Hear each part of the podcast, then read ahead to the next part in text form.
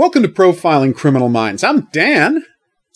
And I'm Sheila. And uh, we're going to be a little loopy today because uh, we just got some big Criminal Minds news that we can't share just yet. But uh, there will be Criminal Minds news from us in the near future once we find out some more stuff. Yeah. And before you ask, no, I'm not getting a job writing on Criminal Minds. Yes, I did ask, but no, they already had a full staff. So, you know. And besides, and it was just as well. Because I got another writing job Because, one week later. because a week later you get the job of your dreams. yeah, I actually got the job of my dreams writing uh, one week later, but I'm also not allowed to talk about that one yet. No. So, But I'm already doing it, and it's very exciting. if you're just- and he's having a oh blast. no, I'm having a blast. I love the job, no complaints whatsoever. Like it's it's it's the perfect job for me. It's the job I've always wanted, and I somehow got it. Well, I got it because I have like you know decades of writing experience. But you know the the important part is they like me. I love being there. So yeah, and I mean you'll hear more about my new job soon. You know, like once I know what I'm allowed to talk about. But yeah, I, I, I did actually get my dream job. And you're like, wasn't writing for Criminal Minds your dream job? And I'm like, I, I guess you could say that it was until I found out the job I now have existed and was available to me. Because honestly, full stop. job, but that dream did not come true. That did not, and this one did come true. So yeah, And this one came true. One can have more than one dream. that's absolutely true. And I, we all have plenty of dreams, and one of mine legit came true, which is and the problem is, is Pretty the criminal fantastic. minds job would have meant you had to work, move to LA. yeah, that wouldn't have been ideal. So And- fun fact, uh, we're not big on America at the moment. No. And I can remember the only time you've sort of gone to the West Coast was San Francisco, and Yeah. you were afraid the big earthquake would hit It really was. I was I was was like- paranoid the entire trip. I was like, is this is the whiz, you know, cuz you know those things where it's like sometime in the next 50 years the entire north e- north like northern California is just going to fall into the ocean. Just one day all of the ground is going to turn into a liquid and we're done.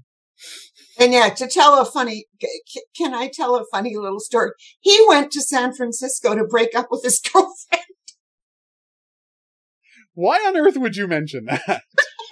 This was a long, long time ago, This was guys. a long long time ago, absolutely. before, be, before.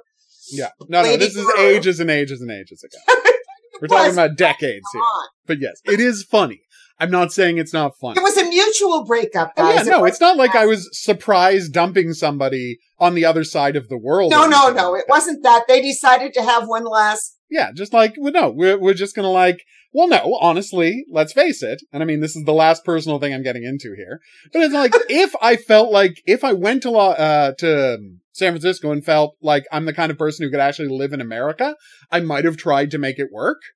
But fundamentally, I can't live in America. So Yeah. it was never gonna work. As simple as that. And spoiler alert, America's only gotten worse in the last 20 years. Oh Lord! Like. America's America was real bad at the time because we're talking about the Bush presidency and the Iraq War, right? Uh, the start of the Iraq War, and it has only gotten worse since. So yeah, uh, no, uh, well, and I mean, we'll do a Sunday show running down all of the nightmare things that are happening in America at some point. when but we can stomach yeah, it. when we can stomach it. But I for can't. now, I, I Yeah. cannot. I am just. oh no, I get it. No, you're in shock. I, I, well, you know, like I knew it was coming. Yeah, we all knew. We all. Well, I mean, it's weirdly relevant to the book we're talking about today. Oh Lord, help me! Yes, and it's just like I'm. I. I. That, that, that that's how I feel about it. Like the first thing, of course, on my Sunday morning news show on the CBC. What are they going to talk about? Oh yeah, no, you Guess what? Sheila turned off, and I ended up watching the end of Canada's Drag Race so that I could find out who became Canada's drag queen after Priyanka. and I Fantastic. felt very good about it. I understood their choice. Yeah, I might have chosen the one of the other people. yeah. There were some people you preferred. Well, there was just like there was just one, and it was an it was an iffy up and down. Yeah. Um, and that, and if people haven't watched, uh, I mean, this, um, Pythia had this costume was just like the final costume. Yeah. That Pythia did was so stunning. Right. Right. That it was, it just took my breath away. And Okay. that doesn't happen very often. There were some brilliant costumes, but costuming isn't everything. But and, um, it, it certainly catches the eye. yeah, of, of the three people, yeah, I can see why they, why they picked Icesis Couture, but I don't know. I'm just like, This one blew you away. But this one just blew me away. And, um, so I'm, I can't wait for the third season of, of Canada's Drag Race. Yeah. And I finally figured out who Brooklyn, Brook, Brooklyn Hytes is. It was just, never mind. All right. I mean, yeah, no, I've been, I, I understand avoiding the news. Like, we don't live in America, so we're not in charge of putting together, you know, uh, protest groups, Yeah. Which we would have to be doing if we lived in America. Oh God. Uh, Yeah. thank God Canada is a sane country So far. so far. Well, no, and I mean, uh, I did love that one person's response was Canada needs a law protecting abortion, blah, blah, blah. No, we don't. Because under Canadian law, do you need, do you need to create a law requiring you to have access to heart surgery? Do you need to have a law, you know, saying you have access, guaranteeing you have access to kidney stone surgery? No, you don't, because those are medical procedures. And in sane countries, that's how abortion is treated. Just a medical procedure. Yeah, well, not- and, and, and, but this, this goes, this goes to the guy who was on the convoy, right? Yep. Who, who, who, who said he had a second amendment right to carry guns. Well, it's the exact same thing. Like, and No, I mean, I I, I was watching, I was don't. seriously watching Joe Rogan the other day. There was this clip from Joe Rogan saying, what about Canadians' First Amendment rights? And it's like everyone just looking at him like, it's a different country, you absolute buffoon. Do you think other countries have the United States Constitution? Like, do you so, like, little understand how anything works? That you think the US Constitution is universal? Spoiler alert, we don't have freedom of speech here, and we live in a much more civilized country because of it. Yeah. Not the same kind of freedom of speech that they have. we don't have Nazis stomping around. Well, no, because we have hate speech. That's my point. Whereas Yes. you can't make hate speech laws in America because of their insane interpretation of the First Amendment. Yeah. We have hate speech laws. You know what? Most civilized countries do. And Yeah. you know what happens if you don't? You get Nazis running for the running for president. You get Nazis okay, this actually is in a the Sunday show. I know. I'm just saying, like Okay. Yeah. Yeah. you- you're the one who started it. In my I'm defense, sorry. I'm No, sorry. no, I no. apologize. I just, I am in a state of numerous things that have gone bad. it. Yeah, numerous things that have gone bad. One thing that has gone incredibly well. Um, yes, Yeah. that we're all just going, duh, uh, but, duh, We're duh. on to use the correct term and the title of a TV show I was an extra on. We're on tilt right now. right now. that is yeah. what's happening. Our brains have been. We are two days out from like the Supreme Court in America deciding to make The Handmaid's Tale real. yeah. you know and at the same time like all of this good stuff is happening as well Yeah, I know.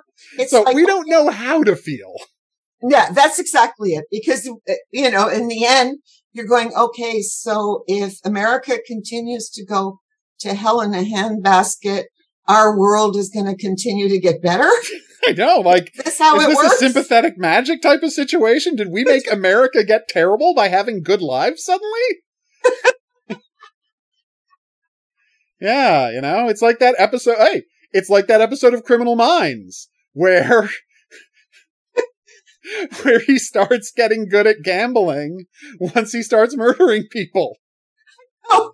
once he starts murdering people, his luck changes. And so maybe America's disaster state is good for us on a karmic level. I don't know.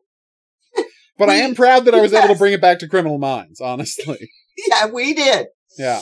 And now we want to go to Angel of Darkness and we're avoiding this because it makes us so sad. I am It- sure do. that it makes No, no, that is that is why I've been hesitating. You're absolutely right. Because so It do a little backstory if you didn't li- listen to the earlier episode, and I think you should because it'll provide some context for the conversation we're about to have. We covered the show The Alienist and had a really good time with it. Uh, we saw where they had made changes and we understood where they had spaced it out.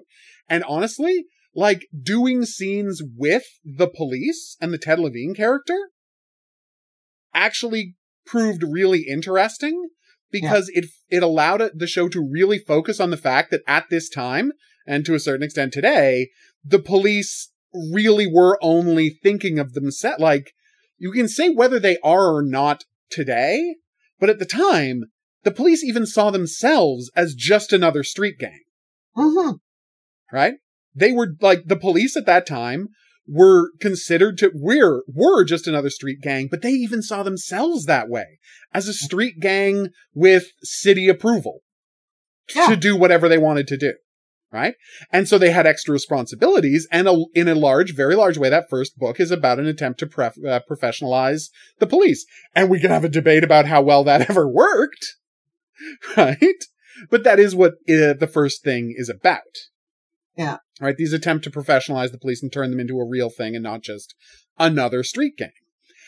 And what's so fascinating about it is they, they, so they actually expanded on some stuff in the first book, in the first series, in an interesting way. I mean, they left a bunch of stuff out that hurt it. Absolutely. But there were ways in which it was actually improved. This time, it's a different book. It, it has the same villain. Well, it has kind of the same villain, but fundamentally, it is a completely different story. Like there is, there are three places where I would say it's the same story. One, uh, same basic villain, a woman who works at a hospital who is kidnapping and murdering children. Okay. Two, uh, she kidnaps the child of a diplomat and it's a Spanish diplomat and the Spanish American War is about to happen. So the diplomat, diplomat can't go to the police about it because it'll create an international incident. And they don't want to make things any worse than they already are because, you know, there's no way to stop the train that is the Spanish American War from happening. No, But not with Teddy Roosevelt Not there. with Teddy Roosevelt. you know, pushing this and not with, although they didn't, don't talk about it in the book the way they do in the, uh, uh, the show, not with William Randolph Hearst there, yep. But he was just as big a part as Teddy Roosevelt was.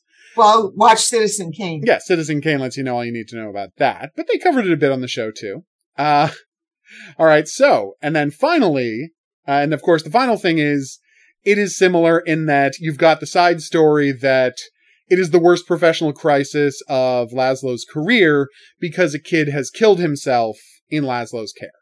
hmm And so it's like those are the basically the only three things that were carried over from the book to the show. And I'm not I'm not exaggerating. That's it.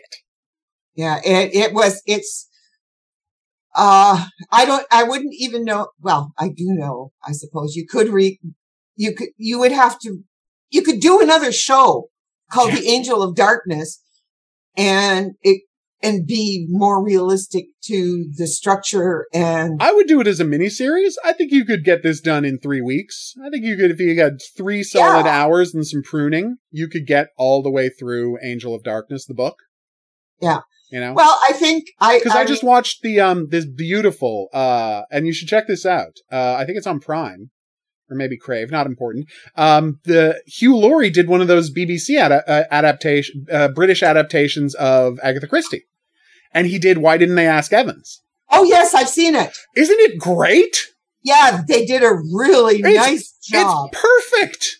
Like it is Yeah. perfect. And it's like after all of these dour, like dour, bleak, serious, we want to make it modern and brutal Agatha Christie's they've been doing lately, to have someone just like do a straight adaptation of the book with full production and great acting, I loved it. I adored it from beginning to end. All This three is- hours, perfect.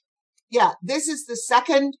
Um, like I did like the John Malkovich with Poirot. ABC murders, yeah. Poirot, the ABC murders. Yeah. I did like the Malkovich. I thought it was whatever. too bleak. That was me, but I Well, understand. it was it was it was way bleaker than any other Agatha Christie adaptation. I understand why you liked it because he's fantastic in Oh, that. he's just a, a perfect for It's a perfect performance. But it's Yeah. like, but they're deciding to add all sorts of stuff to make it bleak and unpleasant. I didn't like, and I love that. Why didn't they ask Evans? Shows you, no, you can just do a straight adaptation, and it can still be a great miniseries. in Well, this day and because. I cannot, I cannot get through things like the new, uh, the Nile one, right? oh Death God, on the Nile. know. Oh my lord, I tried. I love Agatha Christie. I am not just- enjoying Kenneth Branagh's takes on this stuff at all. No, it, it just, it doesn't, it just doesn't work. You No. might as well go back and watch the original. It's really good. The original is great. Well, yeah, because you've got what Peter Ustinov Yeah, playing, Peter Poirot- Ustinov doing an playing amazing Poirot. job. I mean, come on, Yeah. camp it up. But Why honestly, uh, Suchet's great too. yeah, Suchet's great Oh. too. It's just Kenneth Branagh that I'm not enjoying. all of these new ones, and I just go, Yeah, I get it. I know. I can't. So let's, yes, right. and as you can But tell, we're talking about adaptation because it, but it brings to mind these other adaptation disappointing ones later because it's such a good book. the book was fantastic. Yeah. I loved it. It was, it was heartbreaking. It was heart wrenching. Oh, It was, you know, I mean, you got how people interacted. And I thought that it was wonderful that, I mean, why didn't they take, I mean, this is a story that what's his name is telling. Stevie. Yeah, the second Stevie. book is told by, from Stevie's point of view. Steve, Stevie decides that, um, because he's dying. Yeah. Well, I mean, it's not like he like it's not like it's a deathbed thing. He's he's an adult now. No, no. He's running a tobacconist, but he knows he's got a bad cough and he knows it's not getting better. He And knows he's he's like- got cancer, Yeah, he, essentially. he essentially knows he's got cancer. Uh, and he says to, you know, he says to John, why didn't you ever write another book about, uh, you know, what happened? Yeah, Yeah. with the, the, the Spanish affair. And he's like, Yeah. cause, a- and John's like, because it's too bleak. Cause I have no interest in going back to that part of my life. If you like it, Steve, you know, if you're so interested, in Stevie, why don't you write a book about it? So Stevie So decides, Stevie well, I guess does. I can do it. If I he guess. can do it, I can do it. like So why he- not? I'll, I'll do it, and he does, and that is that is the book we're reading. We are writing Stevie's book, which is this portion of his life that is brutal. Like John is right, you know. It was brutal. It would I mean, be better even- to forget. well, yeah, but Stevie obviously couldn't forget, Yeah. partly because the love of his life. Yeah, is wrapped up in this story and comes to a wrapped up- very tragic end because of this story. Yeah, because she's a drug addict and a Oh. prostitute, and Yeah. she tries, he tries, but nothing works. Um, Yeah, and unfortunately, it is she is literally done in by her cocaine addiction. yeah, Oof, that was a rough one. That's a rough scene. Oh my god. But yeah, uh so it's magnificent. So it really like the whole start, the kickoff is almost exactly the same. You know, Sarah's running her detective agency, and so she gets a call from this woman who is the wife of the ambassador to New York, like part of well, not the ambassador, but like an important attaché in the ambassadorial thing um, of the Spanish, you know, mission to New York. And she was clubbed over the head while she was walking in Central Park, and her baby was abducted. Yeah. Right. Right. And uh, right, she was, uh, and so now she wants to find out what happened to her baby. She needs to find it, but she can't involve the police because of the tensions between uh, America and Spain at the time. And there's obviously going to be a war, and you know everything is on tenterhooks, and they don't. And essentially, her scumbag husband doesn't want to li- give the U.S. government any additional leverage over Spain, yeah, and he's willing to sacrifice his daughter to Yeah. keep the U.S. government from having this leverage. And BTW, it's implied pretty clearly that this, if this was his son, it would be a very different matter. yes, exactly. Yeah, like that is that is made pretty clear. In case you're wondering, oh, is that part of the plot? It sure as hell is. This show has no illusions about what's this show. This book has no illusions about what's going on. And yes, the woman is working as a nurse in the hospital. but like that's the end of the I've just described the last similarity between the plots of these two things. Like that's that's it. That's it. That's it. That, yeah. I mean, I I mean, when I was talking, when we were talking about the Netflix series. Yeah. Uh, yeah, I don't think it was Netflix. It was Stars or whatever, but yeah. Whatever The it limited was, series. Wherever it was, we saw it. Yeah. And as I said, it, it was more like, uh, you know, I was waiting for Dracula to show up. I know, because it was so over the top. oh, it was, and it was so, and, uh, oh, the, the, I mean, the characters, John's difficulties. Yep. All just all of this additional business they give all of the characters. And Stevie ain't even in the show. He is in one scene in the first episode, and that's it. Yeah. when it's his book, you know? Mhm. It's so crazy. So Stevie's there, his lady And friend isn't there. Like no, but like so, yeah. Everything that made the book the book is gone, completely absent. And we can highly recommend the book. Oh yeah, no. Right before you hear us really get into the plot, because we're going to be talking about the plot now. But before we get into the plot, just go read the book. If you liked the show, if you liked the first book, and you haven't read the second book for whatever reason, you've got to read the second book. It is. I don't know if it's better than the first book because I haven't read it in so long, but I loved this from beginning to end. Like it, it, the series of revelations. You know, like the way it metes out its huge series of twists are all so good. And it's uh-huh. like, because we know what we know about psychology, obviously you and I see them coming, Yeah. you know, because we know how humans are built and what causes Munchausen syndrome and all of this stuff. Right. We know, we see a lot of this stuff before it comes up in the book. But Yeah. I think a lot of people are going to be like really intrigued and surprised by so many of the mysteries and the twists in this. Yeah, which is why why it's uh, sort of hard. Well, yeah, we're going to discuss it. We are just suggesting you go and read it yourself before you First, listen yeah. to us talk about it because we can't avoid. You know, you Just- can't avoid spoilers. Like, there's no way to not talk about spoilers. Because, like, they know who the killer is really early. Yeah, they just don't know why. They don't know why and they don't know how to catch her. Yeah, and they don't know how to prove it. And part of it is, and I love that because A, she is the girlfriend, right, of the head of this street gang. Yep. And so you got these brutal street gang. And so even if they, they do have friends on the police, but because the police are just a rival street gang, Yeah, like the, the, the brothers, right? The two brothers, the detectives can go and say to the police, we have evidence that she's locked up there. And then the police will hear, but it's guarded by the dusters and be like, yeah, we're not going to go search that place. Like, if we know for a fact, if we had like evidence that there's actually a baby in there to rescue, we'll maybe put something together. But we're not trying to serve a warrant on a place guarded by brutal murderers. so there's literally, they can't call the cops. They know who the killer is, but they literally can't, even once there's a possibility of getting the daughter back, all they have to do is bust this place open, get the daughter back, put her in jail. The cops literally wouldn't do it if they asked because they're not going to risk their lives. Yep.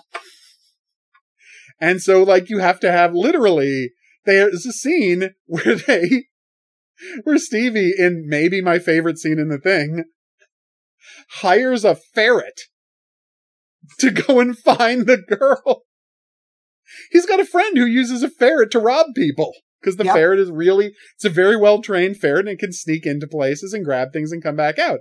And so he goes to this guy who's a trained ferret and he's like, so if I give you like the bedclothes of this girl, he can learn the smell and go find her. And like, oh yeah, no, this, this ferret's a genius. Of course he can. So they do it. They hire, they sneak inside, they hire the ferret and they're like, there's this wall in the basement, right? And they're no 100% sure that the little girl's on the other side of this wall, but you can't prove it. And Stevie can't figure out how to get the wall open. So there's nothing they can do. And so even though, and you get this torturous situation where they know where the girl is, they suspect she's still alive, they want to be able to rescue her, but there's nothing they can do about it. Like because of the situation with the police and the government, there, there's literally, they are completely helpless. to actually just go in there. And if they tried to bust in and do it themselves, they'd get murdered by a street gang. So it's like, it, it's one of my favorite dilemmas in the entire book because right at the start, they know who the, I mean, by a hundred pages in, they know who the killer is. By 150 pages in, they know where the baby is. But there's nothing they can do about it. And so they have to say, how can we, within the laws and within the way society works right now, how can we save the day? How can we fix this? I, I loved that part of it. Yeah. yeah. It, it, it's every, every, everything about it, like finding out that there's a false wall and finding out that there's, you know, um, and then trying to track this woman down. Yeah. And figure so out where she came from. That, yeah, where she came from, just like they did with, um, in the first book. Yep. Right? They have to try and track her down. Yeah, in both books they go upstate. You're right. In both yes. books, there's this uh, both books there's this whole sequence where they go upstate to find the villain's backstory, tragic backstory. Yes. So yeah, that is the one place where it does, there is a, a bit of an overlap with the first book and it does feel very similar. Yeah. And, and what I would, but, and that doesn't, that doesn't matter. Doesn't hurt because it. losers always come to the big cities. Yeah. They, they, they, they screw up their lives and they get thrown out of their small town and they get run out of town on a rail. And then what do they do? They disappear into the anonymous big city. Yeah. You know? And uh, here she got hooked up with a rich family. Yep. to be a maid with a rich family. And she could have peacefully lived out the rest of her life there. Yep. But her uh, being a maid for this well to do family, but her desperate need to live out this fantasy of getting a child that was taken away from her that she lost. Well, we'll get into that later made her made it so that she couldn't just accept that she had the best possible happy ending. She had to go back and keep doing this over and over again. Yeah. It's really like God, the the portrait they paint of this woman is so powerful. Like yeah, it really is. And even, yeah, I mean, she's married. Yep, she's she has uh, married an elderly World War, uh, sorry, World War, uh, Civil War uh, veteran. Yeah. You know, so he's a war hero. He's a, uh, so that, that will give her some level of prestige. And she uses her, you know, skills at nursing and housekeeping to look after him a little because he is completely out of it. But yeah. it gives, like, his army pension gives her a steady income and she's free to come and go as she pleases. Like, it is, it was a very good plan on her part. Like she really d- did think everything through quite effectively because Miriam also gives her a complete new legal name to go by so nobody will be able to find her if they come looking for her. You know, it's like every part of her plan is so wonderfully thought out. I just, and she's much older in the, um, she's much older in the, the book, book than she is in the show. In the show, she's like in the doing, book, she's in her late thirties. She's been doing this for years. Yeah, because she had a whole life of getting married and having three kids. Because spoiler alert, yeah, she's still the her. Ha- you're right. I forgot to mention one other point of uh ac- of accuracy in the show versus the book. She does have a daughter. Yeah. In the uh, she does have a daughter in the the book as well, but that's a very different story. oh, is it a very different story? Yeah. Yeah. I don't know who adapted this book. Well, like I understand why they thought that it was going to be difficult to do this, right? The way it is in, I, I understand why they thought, oh no, you just can't do that on a TV show because, I mean, the show is a much more, there's, there's so much less act, like the first book is so, like, okay, it is, I'm not going to say it's a cliche because the whole point of the book it is taking, is that it is taking the cliches of serial killer investigation that we're used to and reverse engineering and say, okay, but what if this all happened a hundred years ago? How would it be different? Right? And this doesn't have that hook. No.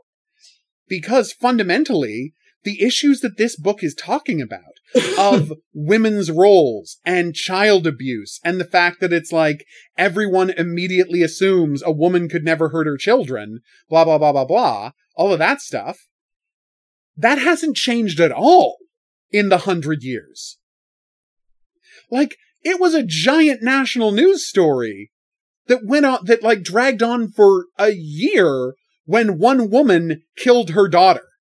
And the, the tenor, right? The tenor of all the coverage was frigging exactly the same as this fic- as like everyone's disbelief at this fictional woman, you know? and how, and it's like, of course she couldn't have killed her children. She's a woman. She's a mother, blah, blah, blah, blah, blah. All of the stuff that lets this woman get away with it in here is all 100% still true today.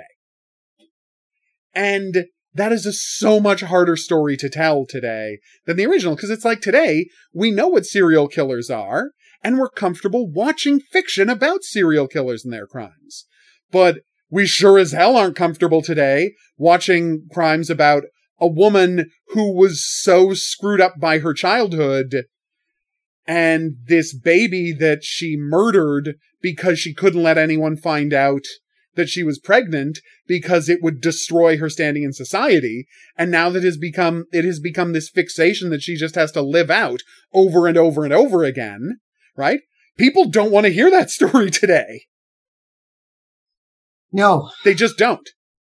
Like that's, this is the story of, and I'm, I hate that I have to say this, the story of Angel of Darkness could be switched to the present day while changing almost nothing. You know? Whereas the, the story of, uh, the story of the previous book of the alienist, you'd have to completely rewrite to set in the modern day because so much of the story is about how difficult it is to do that kind of investigation in a world where no one treats, you know, uh, psychology seriously. But in the present day, we know we have profiling. We know about serial killers. We know about, you know, child abuse. We know about all this stuff. Like we can, t- you can tell the story of the alienist today with no difficulty whatsoever. You can't do that with Angel of Darkness. I truly believe that if you tried to do the story of Angel of Darkness today, people would find it just as scandalous as the fictional people of the past are finding the story within the book. And that is why they had to set it in the, uh, they had to completely change the book. And at the start, when I started reading the book, I'm like, oh, so it's not as action packed. And that's why they didn't adapt it straight. And I'm like, no, I think it might be that the story is too rough. And the, that like TV audiences just weren't ready for it.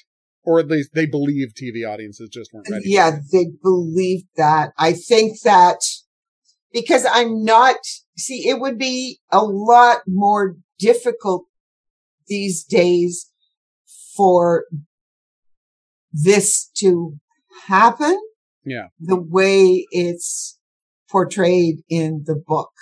In the book, remember that she has numerous and they have to go back. She, it's much harder to cover things up. It's Yeah. much harder to, um, because she just always needs another baby. Yeah. Because what happens is the babies are supposed to love her. Mm-hmm. They don't love her eventually, or they cry. They need to be fed. They, you Yeah, know, and yeah. so she, eh, she basically passively kills most of them. Yeah. She lets them starve or she, you know, Yeah. Because, poisons and- them. And, Yeah. fi- yeah, poisons them with her breast milk. Oh my god. That reveal, by the way, that she is That giving herself fun. micro doses of arsenic so that the babies will die from the arsenic. And as they show, it is a classic, you know, Munchausen situation where Yeah. she starts out like, um, ma- uh, making the child sick so the child will need her. Yeah. And then she sees all of the sympathy and attention she gets when the child dies. And then that starts being what she gets off on. Yeah. Like it is, it is like he has scripted this so perfectly Yeah. and so I mean, truthfully. can't complain about it. No, it is, it is accurate. It's, it's, uh, yeah, I mean, it is true. Munchausen's this woman and how they find her. Oh, and how they they ended up, Yep. right? You know, and then you've got the the sub story with Laszlo, Yeah. and I, I, that to me was that was just so hard. Oh, I know. Oh my god. But yeah, the um what do you call there's there's so many good moments in this like there's so many fantastic moments in this book. All right, so um yeah, basically so they get they get in the situation where they're able to figure out who it is, not easily, but relatively quickly. Yeah. Right? Based on and this was a really fun sequence, a meeting with Elizabeth Cady Stanton. Yeah, where they do some profiling with Elizabeth Cady Stanton.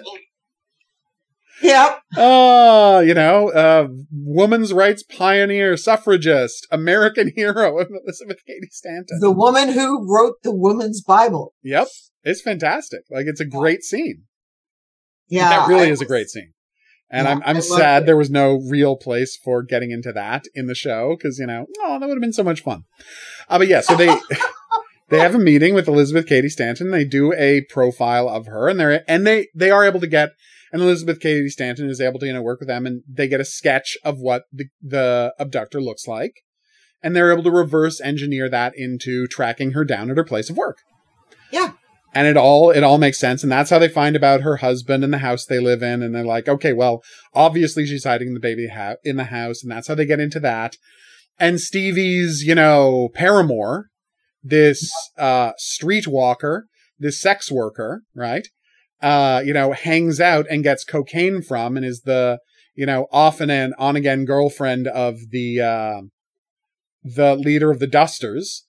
And you get one of the most horrifying, you know, bits I've ever seen where she's disgusted by him. Uh, that he's, you know, using cocaine to string out and, uh, you know, pay for sex with 12 year olds. And it's like, that's, that's so revolting. And how could he possibly do that? The character I'm discussing is 14. Yeah, So it's like, and it's just like this moment you get of you being so horrified by her life. And then it's like, and then her being so horrified by the next thing down is, is so jarring as a reader that it's difficult to cope with. yes, and that, that was one of the most horrifying sections of the book where she's just talking about her life with the dusters. Yeah. Oh. Man, but yeah, we have the problem of of visualization. I know. We tend to visualize these things. Yeah, so it hits harder. Yeah, and it's just yeah. But it's like she- they, they even get into like how fingerprints weren't used at the time. So even though they get a fingerprint off of the club because they find it in the garbage, right? Yep. Where she dropped it after clubbing, uh, the Spanish diplomat's wife, right? So they find it and then they manage to hire this, uh, the girl, right? Stevie's friend to go and get the fingerprint off of the woman's button, the button on the woman's coat when she goes to see her boyfriend, the head of the dusters. Yeah, And so it's like, it is such a nice scene. And then, but then we're like, oh, great, they've proved it. And, but then we get the kick from, well, this ain't France, you know? Fingerprints aren't legally recognized in courts in this country. We're not a civilized country like France where you can use fingerprints to identify people. Like, we can know it's true, but that doesn't mean anything in a court of law. And so, like, they've always got that aspect to it that I love so much. But it's like, no, like everything is primitive. Everything is, everything is 10 degrees harder than it has to be because America is so primitive at this time. Like, ah, it's such a nice touch, you know? yeah. It's such a depressing book. Yeah. No, it is. like and and and it's true when i think about um some of the scenes that are written in the book like it all flows there is nothing that you would say is unbelievable It is, Yeah. but yeah i mean adapting the book i just think they Mhm. made the wrong choices i can see why there's a lot of stuff that they can't do Yeah. like I even today the sex scenes with the lead of the Dusters because you have to understand that he has all of these other women that he can have sex with whenever he feels like it. Yep. These And yet he has children, this- Oh yeah, children. Yeah. But he has this still this older. He has this obsession with this third, like this woman who's even older than he is, because she is capable of dominating him. Yep. You know, and that's what he needs from time to time. And it's like, as this brutal gang leader, it's the only person in his life capable of dominating him. Like no one else could conceivably ever do that. and he gets her children Yeah. And he's, yeah, when she's desperate. Yeah. They both need something from each other. Yep. Yeah. It's, it's bleak. It's yeah. It's a. The more we're talking about this book, Yeah. the more I'm going. Okay, maybe they did do something that was palatable, but it was terrible. It wasn't great. And as I mean, if you go and listen to our episode about it, like we find things that like we we do the thing we always do, which is we re- rewrite as we're reading watching. And it's like we point out that even within the story they wrote, you know, even if there were, were ways to do it better, there were Yeah. ways to make it more powerful, uh, powerful. There were make it ways to make it less contrived, like, and just I mean, come on, the climax of this book compared to the climax of that book, where like the Dusters come and just kill everybody at a police station, Oh my god! is so ridiculous and contrived. And but by comparison, the climax of this book, they could have done the climax of this book. yeah, They absolutely could have. It would have cost some money, but it would have been beautiful. Because, you know, spoiler alert, Roosevelt does show up in the book. He's not in the show at all. He does show up in the book, and it's a fantastic. Arguably my favorite part of the book. oh. Oh my god. Yeah, just the idea that, oh, so it's a street fight these guys want, huh? Well, why don't we call our good friend the Secretary of the Navy? Because I'm pretty sure he knows some guys who don't mind getting into street fights. Oh, so good. Yeah, no, I mean, it's just the briefest section. Because you know that uh, he's going to run off and have his war. You know? oh yes, and He's there are gonna his children. his war, but he's got his troops. The war ain't started yet, but he's still got his troops, and his Yeah. troops are looking for a fight. Yeah. Oh yeah. Gee, why why not give them a you Yeah, know a little taste of what practice. Yeah, Yeah, a little practice. before they head off to Cuba. Oh yeah, no, that's that's a fantastic scene. But yeah, like the the tragedy of the book, right, is that the entire book you're sitting there, you're reading every part of it, you're watching every scene, and it's so frustrating to a modern audience because they have so much evidence and they have so much proof, and you just want them to be able to call the authorities, right? And just deal with it the right way. But one of the message of the books is, yeah, there's no, the authorities are all just power, you know? Mhm. It's all just power. There's nobody, nobody is looking into right and wrong. Nobody is cared about doing the right thing. It's who are your friends? Who do you know? What is your station in life? You know? And they happen to know Teddy Roosevelt. Yeah. And if they didn't know, and it, and it's like, they do everything the right way in the section that we're about to start talking about. They do everything the right way. But at the end of the day, it doesn't matter. No. At the end of the day, it doesn't matter. And what matters is who has power. You know, and is what is your station? Who are your friends? And they end up having a very good friend in Teddy Roosevelt and an even better friend in El Nino. a uh an Indonesian pygmy who who starts out working for the Spanish, the ambassador. But when he figures out that these people care more about the gu- getting the girl, little girl back than his boss does, he switches teams. Yep. I did not see any part of that coming. Who sees it? I mean, no, that was the that was the beauty of the book. I think that yeah. yes, it did keep you going, and the twists and turns are Such a surprise every time. yes, They really are. Like they're just such delightful surprises every time they ha- they hit you with something. Like you, it it always hits you right out of left field. You know, you never see this stuff coming. and you do see John's story, and you do see uh her story. Yep. You know, Sarah gets plenty to do and John gets plenty to do, but like Stevie is the focus. And Cyrus is more of a focus because Stevie and Cyrus are buddies who always hang out together. Yes. There's a lot more with Cyrus. There's a bunch more with, there's a, uh, obviously there's a ton with Stevie because it's his story, but there's a lot more with Cyrus than there was in the first book. I Right. think that's what, that's what makes it interesting is Yeah. you get to see it. Like the first book is Laszlo and John and Sarah and a bunch of supporting characters. And this time it's Stevie and Cyrus and El Nino and a bunch of supporting characters. Yeah. And telling it basically because you're telling it from the bottom. Yeah, you're telling it from the bottom. Yeah. Yeah, and so they don't. He's like, okay, well, you saw all the scenes of therapy and profiling in the first book. We don't need to do that again. So when they get upstate and they finally, oh my god, the the the hell they go through to track down this woman's family.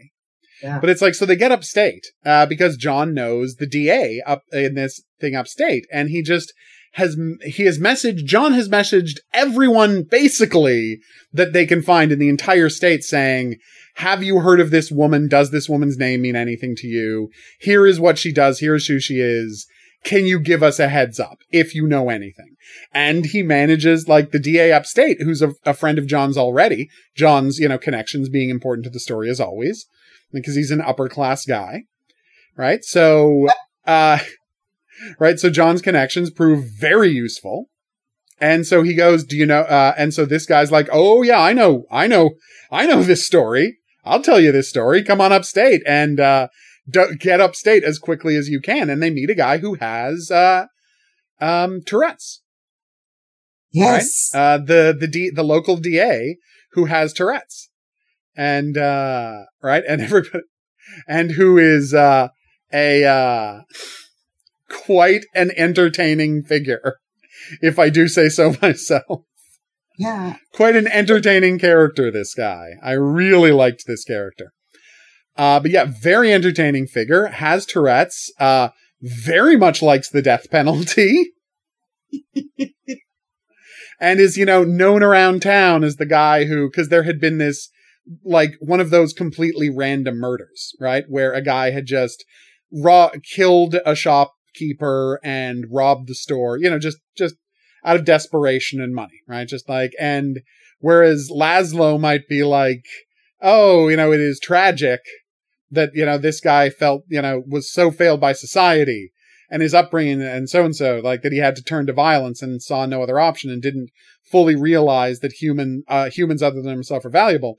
That's all how Laszlo looks at this kind of crime. And this guy's response is, yep, you gotta just put him in the gas. You, just gotta put him in the chair, get him an appointment with the uh, electric chair. And that's, that is as far as he worries about that kind of thing. And so, like, he, you have this wonderful thing because we have a couple of scenes of them debating how they look at things. But of course, his passion for the death penalty ends up causing a big problem because it attracts the attention. Because you remember, the, uh, our villain worked for, uh, worked for some rich people. And so those rich people can afford to hire a good lawyer. And it turns out there's a lawyer out there, a very good lawyer, who has a very personal bone to pick with the death penalty. and so that's how Clarence Darrow becomes part of the story. In an unbelievably, com- like, completely organic way that you just buy 100%. Oh, he got Lo- Leopold and Loboff. He got, Le- well, I mean, they both went to jail, but they didn't get executed. He's pulled it off in the past. Yep. But yeah, so they f- they go upstate and they find out her backstory is that uh she said that you know her husband had died, right? You know she poisoned him, duh. But her husband died and she was left with these three kids. One of which the oldest was the husband, and the two of uh, and the other two which were the children of the local preacher. Yep. I know. I mean, hey, you, you get where the show's coming from. Sorry, the show, the book. The book has its own has its own view of things, and it's a very cynical, cynical book. But yeah, and so uh, everyone kind of knows, and as the uh, as the DA says, you know, it's like, okay, remember, she's very blonde, and pale. Her husband was very blonde and pale. They had a very blonde and pale daughter. Now you're going to get a look at the, uh, once you get a look at the, uh, the pictures of the kids, you're going to ask me to explain something to you. and of course, yeah, the, the local preacher was very swarthy. And so there you go. And, uh, it's great. So they're like, okay. And then after her, uh, her husband died, she, you know, got tired of looking after the kids. Yep. You know, like she just had no patience for it. But she was, you know, this, these were her children and she was supposed to love them and she was so frustrated.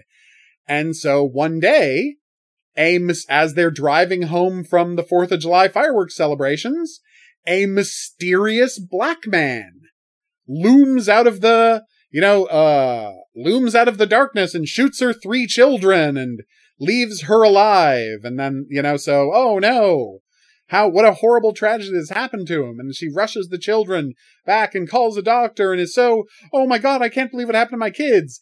And then she gets the bad news that her daughter's still alive. that she, yeah, turns out one of the bullets didn't actually get the job done. And her daughter's actually still alive. And so, uh, but the daughter is hugely traumatized what happened, is a coma for weeks. And like, when she wakes up, there's this great moment where the, like, nobody's really psyched to leave, like, the doctor's not entirely psyched to believe, leave the daughter alone. And the, sorry, not the, the doctor, the housekeeper, right, is not entirely psyched to leave the mother alone with her daughter because she's not 100% sure about what happened on that uh on that day when the daughter died you know? So she's she doesn't really trust this mother with her own children anymore. And so she's like okay well then i'll just skedaddle. And this is when she goes down to new york and takes the job with the rich family and starts looking for other children to prove herself with and every time she's like well this child will love me and i'll be a good mother this time and as always, she gets sick of the babies. Mm-hmm. And every time it comes easier for her to get just get rid of them. Because she sees a baby that seems pretty nice, that seems pretty calm and pretty, and it's like, okay, well, this is a good baby this time, and this is one I'll get along with, and it'll be fine. But nope, every single time, the same thing happens. And so, and so this question becomes, okay, well, where did this woman come from? Right? what is this woman's story? Where did this woman come from? Because no one in town knows. Like they found the town she came from before. They find that where she used to work quickly enough. And it's this brutal story where she was a wet nurse for this baby. And then we already told you what happened there with, uh, the baby getting sicker and sicker and sicker because she was feeding it arsenic in her breast milk. Oof. What a nightmare story that was. And so then she's in this position where, like, so they've got now her three kids, but no one in that town wants to hear about it. They're like, because guess what happens the day after? So this baby dies and the day, and they're like, they know about the arsenic and they think she might have done it. And they're like, what should, like, we've got to get her. We've got to do something. And then the, that very night before they can do anything, the house burns down you know, and the man, uh, and the man of the house is killed in the house fire. And so suddenly there's no one left to look into this. And the woman is badly, uh, the, the wife of the family, the mother whose child has died, right, is badly burned and her husband is killed. And now who's left to look into it? And, sh- and our villainess just leaves town as quickly as possible and never returns. And people like, as they say, as we see when Sarah talks about it, it's like, it's almost like they're, they, they threaten the lives of Sarah and Stevie for just coming to town to look into it. Mm-hmm. Because as they're like, it's like they're dealing with a witch and even have, like, they have all managed to forget this monstrous woman and they're afraid if someone talks about her, it will summon her back into their lives which is such an interesting way to treat the situation. But given what she did, like you kind of understand where the people are coming from. Yep. Yeah, so that that's a nice little part of the story too. And so then they finally have to say, okay, well, but yeah, she wasn't born in this town. She wasn't from this town originally. Where did she come from? And it turns out She was just from a farming family in a tiny town. And when, and this is the genius of the frigging book.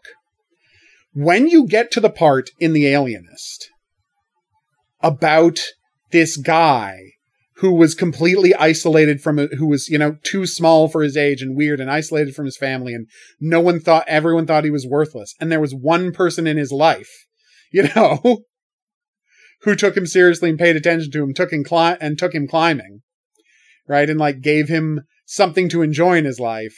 And then we get to the inevitable oh he was molesting that kid Yeah. and then you're like oh my god and it's not that you feel a ton of, it's not like you forgive the killer. But when you get the context of his life and you understand that it's this cycle of monstrous abuse, right? Well, then how else can you feel? You know? But you cannot help but feel some measure of sympathy for how he got here and you think if only people looked out for children, this could have been prevented. Yep. And did you feel the same way when we get to her story That's the problem. in this book? Yeah. And you, it, there's just something so monstrous about what she does. Yeah. That you don't have the same Reaction. reaction, No. even though it's bad. No, her backstory is horrifying too. Yeah. Like the fact that like she was uh, you know, that she got a reputation with the young men in town and she had she had this sealed off family and she was a more open and you know friendly person and just and she had this this cold were they quakers? But like this completely emotionally distant family and just she was not suited to this life.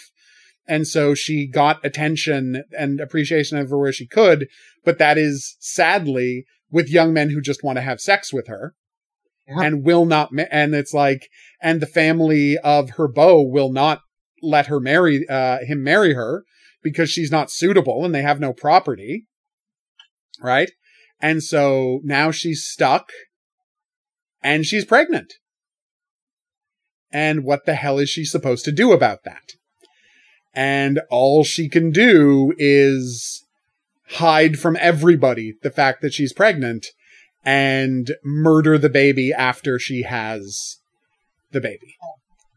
And you're like, oh my god. Yeah, I was not like, and again, you, on one level, I guess I could have seen it coming because the psychology makes such perfect sense. Yeah. You know? And then she goes and she tries to become the, you know, the good wife and mother she was supposed to be. Right? And it doesn't work and it doesn't fix her and she she's not happy because she's been so broken by this horrific experience she's gone through. And so she just moves on and she just keeps moving on and she keeps trying to find something to make her feel whole. And it never works. No, and the thing is that she gets so much worse Yeah, every time. and as horrific as her story is, Yeah. it She goes so far. I, it was, it's just, and, and she continues and she continues. Whereas in the first one, like Yeah. that's what makes the second one so much more horrible in some way. wrenching. Yeah. Um, it wrenching, but you know, you don't have the same sympathy partly because it, with the first one, Yeah. first of all, he just started doing these sorts of things. Yeah. And it's it's his brutal 10 month rampage. yes, that is is horrifying. Um, but it is the you when they f- go back and go back and go back Yeah. and find all of this stuff out. It just it it's like building one on another and it's not I think the revelations are not in the first book are not one note revelations. No. Right? It's different aspects and all of this kind of thing. Whereas in this, if there was ever a complaint you could make when we're talking about Yeah. it, the revelations are Every every like every new in-piece, every new detail you find about our life makes you hate her more. Like every That's- new thing is a more monstrous thing. So that by the time like yeah, the first guy, you know, killed that guy and murdered his family and murdered his family because again of the stuff that happened to him in his past, but you know, it's of a piece. Whereas here, she's starving these babies, she's suffocating these babies, maybe she's poisoning these babies. And then, oh my god, she shot three of her own children. And then, uh, oh my god, Yeah. she, you know, uh, oh my god, she, like, she slowly poisoned this baby to death. Every new thing is so much more monstrous. yeah, that that's exactly. I mean that where she begins because you don't get it's almost as if there's something there's something more we if you had wanted to make her a little bit sympathetic you needed something more with her family Yeah. But her family doesn't seem that bad. well they they seem restrictive they seem Yeah. whatever but the, it's just more that they've left her alone Yeah. and her her and they don't sort of notice her Yeah. like how you can avoid knowing that your daughter is pregnant it does say something to how you know like checked out of her life her entire family was yeah and then she but but her option is to kill the baby Yeah. it's what she thinks is her only option because she will never be able to have a successful life uh, there, there is no where there is no place for single mothers well no but she could have gone and slept with somebody else who would have married her. Well, i think by the time she realized she was pregnant you know. It's Oh, not yeah, like she had sex education. No no no no no no no but they, they- never mind. I'm not going to rewrite that part of the Yeah. backstory. The problem is I know, but I see why she wouldn't think of it as an option because it's not like she had anyone who was looking to marry her. you could have found someone. Maybe, but we don't know but for she a didn't fact. have the skills to No, she didn't have the skills to that. She was like, she was 16 or 17. Like, she did not Oh, have, might have the skills. she got, this is a she got much cleverer about her crimes later. Yeah, but what happens, but what happens is that she learns that the solution to a problem is death. Yep. That that will get me out of it.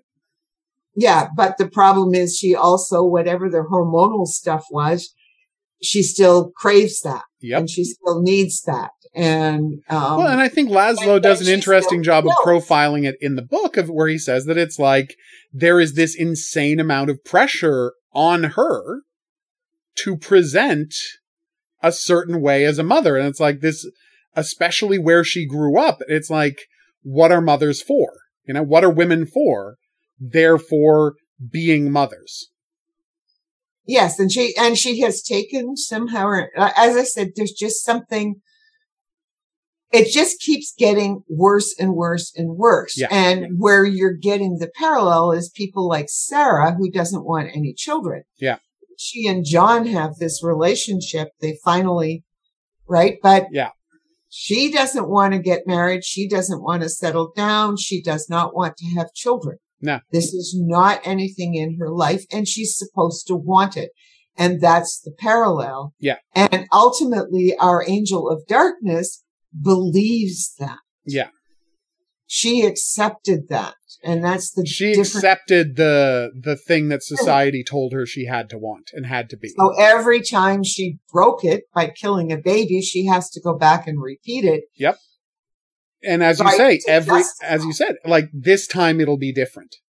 This is time, like is the message over and over and over again. Well, this time it'll be different, but it's never Um, different, and there's and never a solution. and no, and she is totally inadequate. Mhm. Um, she would have been better letting her parents know that she had she was pregnant. Yep. Deal with it. They probably would have given the baby up for adoption. Yep. Or sent her away to a, a woman's thing to have the baby in secret or something. Yeah. You know, because that was the usual solution. Oh, absolutely. Or if you're Catholic, you know, send her to a nunnery. Yeah. Have the baby there and put the baby up for adoption. Yeah. And if the the nuns get a new nun out of it, well, you know, they're happy with that. Yeah. Yeah, that's And then they're like, why are uh why are uh, Catholics so against abortion? Where do you think they get new nuns from? Families who abandon their daughters when they get pregnant. If those women could just get abortions, there wouldn't be any more nuns. Well, it wasn't. Uh, no, not it- just nuns, like sometimes just women they keep as slaves for the rest of their lives.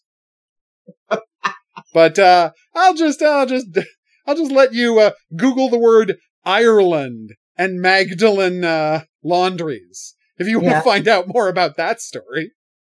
yeah, you just, yeah, if you think we're, If You you, know- think we're being too harsh. and it all started around this same time. Oh, absolutely. like they were sort of options, except they weren't Catholic. Yeah, exactly. That's the But only thing that yeah, made it seem like there was no option for her. Yeah, well, to her, for whatever, you know, Yeah. like th- there's just something, she's not as fully, f- like, I don't know if, because I liked, I liked the book. Oh yeah. But you Uh, think they but the weird part about her is, right? Like we've learned the kind of evil that the guy in the first book is, we completely understand because it is not a complicated kind of evil. It really isn't. It's not that complicated how he becomes a monster. But there No. are so many layers to this woman. And it and we never actually spend any time with the guy in the first book. Right? We never hang out with No. him. We never talk with him. The first time we talk with him, he's, you know, lying on the ground bleeding to death. Yes, That's the first conversation we ever Mhm. have with the man. Whereas Yeah. here, like, there are scenes where they talk with her and we see her dialogue and we see her interacting with people. And there are so many levels of artifice in her. Yes, but it strikes me. Okay. And here's the thing though. Please. right? What it strikes me, and no, this didn't happen in the book, but I can remember it striking me, well, she has a multiple personality disorder. You know, that, I mean, she can be, you, you talk about it at layers, but it's as if she has, you know, this one person who keeps trying to be normal, Yeah. Right? And then there's this other personality, a completely separated personality that does all these other things. Well, I mean, we can debate the extent to which, like, But we would have had to know. yeah, we, We debate how much that, that is a performance versus how much she actually would have a multiple personality disorder. Right. Well, it, it is deba- it is debatable. it struck me, but we would have had to have more. Scenes with her. Yeah. And more scenes with her family and more scenes with people who know her. Well, you would have had to have had somehow or another an acknowledgement then that she had been sexually abused, beaten, um, and Yeah, everything something like else that in the from her original family. Yeah.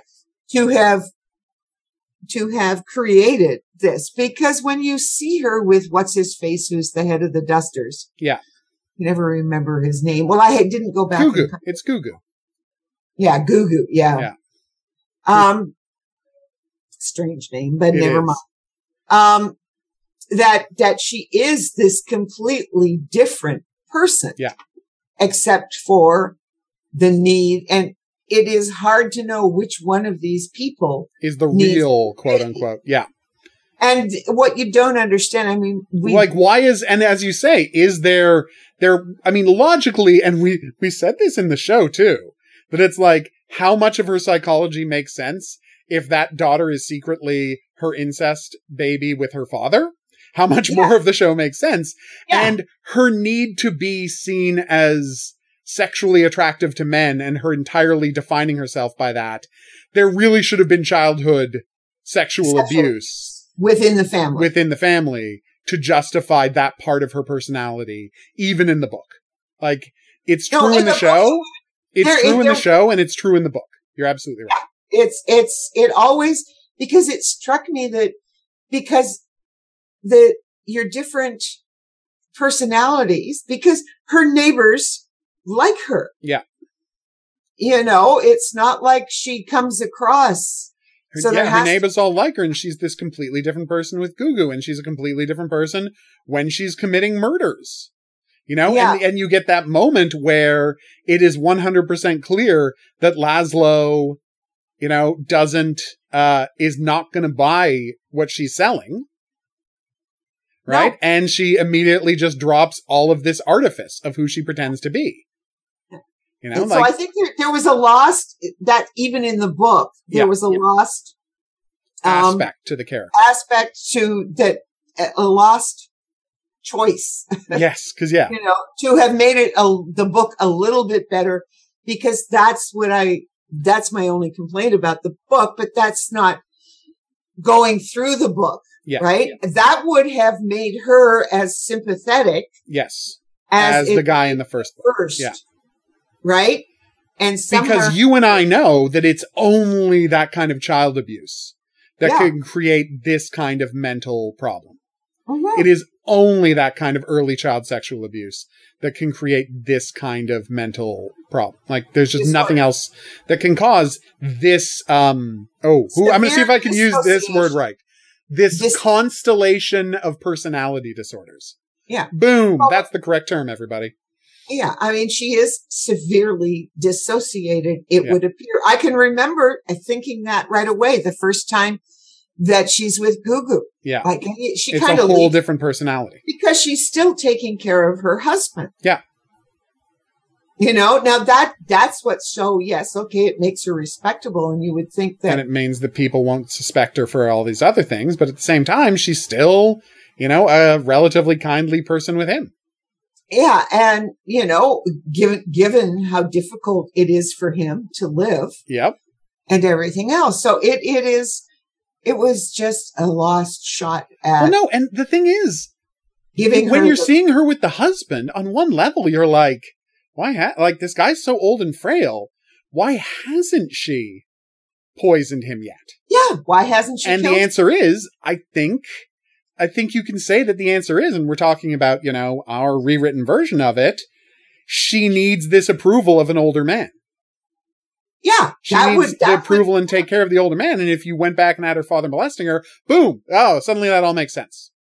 Yeah, that, that she doesn't really, you know, Yeah. because there's, there's, there's no sexual and you get this idea that's, I mean, they, they talk about how she's, uh, you know, she needs this excitement or whatever, but Yeah. that's pretty typical. If you go read stories of, um, women in particular who have multiple personality disorders, Mm-hmm. and there there's always the front and then you have the different personalities and they can either drive themselves forward or they interact with one another and they can like at times other personalities will talk with one another but the front person Yep. never really understands um What's going on beneath? Yeah. they just have essentially blackouts but she takes care of this man and yeah Mhm.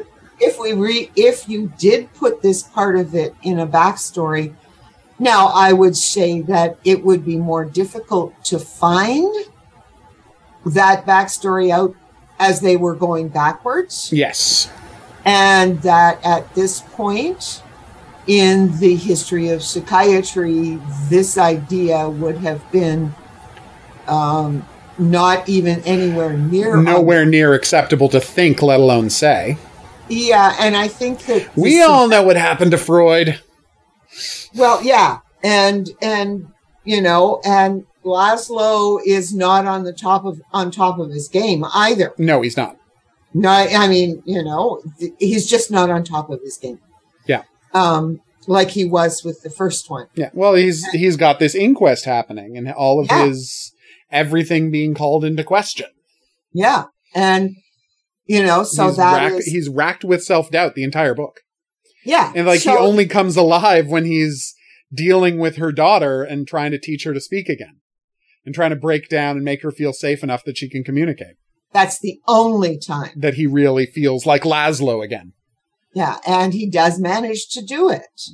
Mhm. and you know, but you know, to to go back and find Well, and the fact that it's a little girl with a crippled arm too, yes, so that he's getting another chance to deal with his own abuse at the hands of his father. It's such a nice touch. yeah, and and the thing the thing is is that um even though we see the sexual abuse of children, Yeah. by the you know by Go Goo and the dusters.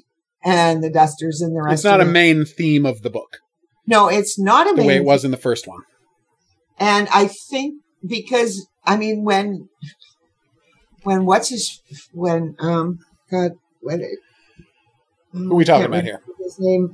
No, no. I mean, basically, it was like the seventies and the eighties. Yeah, before we Right started really getting started into that. Talk about this, the idea of what does cause uh, severe dissociation, as Yep. we now call it, right? Um, multiple personality is total dissociation Yep. from different parts that it has to happen because children who are abused later on did, don't necessarily break into different personalities. Yeah. They don't Because create they the essentially.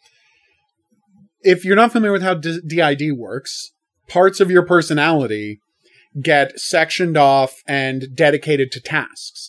It's not that different to having a computer where the hard drive becomes split off and this is the part of the hard drives that for X, for Y, for Z. Yeah. Except it happens with your personality. it happens with well it happens within your brain in the development of these different people Mhm. like i mean it was funny and i always say this that i didn't i had one person who well female and i knew that's when i had to take a break from taking care i knew i was overstressed and the rest of it that i did not pick up very very quickly and i should have picked it up it was all of a sudden like I was having these these things, right? Okay, how come today she can do mathematics, right? Or she can read and stuff, and then you The know next a couple day. a couple, you know, it, there there was there was all this other stuff. Remember, sh- this woman is dying of AIDS, and she's been a prostitute. Yeah. and she's there, and there's a whole stack. I mean, the horror of that woman. Um, and she does go back and she goes to Vancouver. She eventually, of course, is killed. Um, but that that was that horror. But the very fact that I could not, that it didn't dawn on me as quickly as it should have that I was dealing with a multiple personality disorder, um, was one of the reasons why I thought, oh, I think I need to take a break for a while. Yeah. I am too stressed and I'm not picking it up. And this, hence, hence I say, yes, Laszlo is preoccupied by other things and isn't even thinking about these possibilities.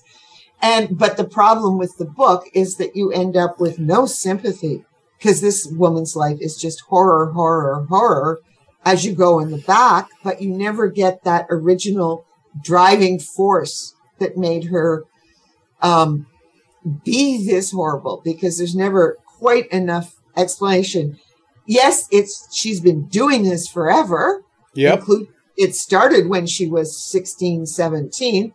She killed her own baby. Yep. But, you know, it, it to me, it, there was never this, the thing that would have led her to be consistently this evil Yeah. and and she, it's just compounded and compounded and she is the epitome of evil but so is that that man Yep. in in the first book Yeah, but understanding where he came from and Yeah. understanding the the thing that turned him into this, what built this monster, yeah and you would have lets had you feel it that way. You would have had to have speculation Yeah. and laszlo first of all as we say we know what freud did and this is after freud made his flip Yep. um and so you have to have so you've still got hysteria like you have all of the explanations that would have been normal Mm-hmm. for the time. Like, and Laszlo does come up with some of these things, but it's not in depth enough to go back and give her the backstory. The humanity she that you need. The Yeah. humanity that she required that you, that he gave the boy, Killer in the first one. Yeah. killer in the first one. You needed some level of humanity that would have explained this progression. Yeah, I think you're right. I, and I think that if the book has a flaw, and I think we agree that it does, it's that they don't come up with that extra detail of, well, how did she end up like this? And you needed more than this Yeah. secret baby that she killed to preserve her place in society. No, it, ne- Yeah, it had to start earlier. enough. It's not That's good not enough. Good enough for what happened, Yeah. right? Just as it wasn't good enough for your the boy in the first Yeah. book. And I um and what I would say is that I think because it would have been harder to have found that out. Like I'm trying to think how could when Caleb is working writing this, right? Carr, Caleb Carr is writing this and he's trying to figure out how he can go back there because this is what I'm talking about is normal Yep.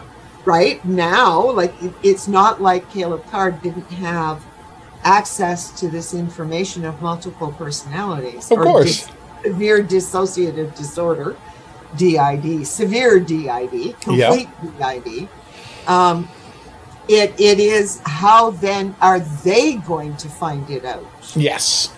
and that would have been more difficult and they've and and he put Laszlo in a position where he was distracted.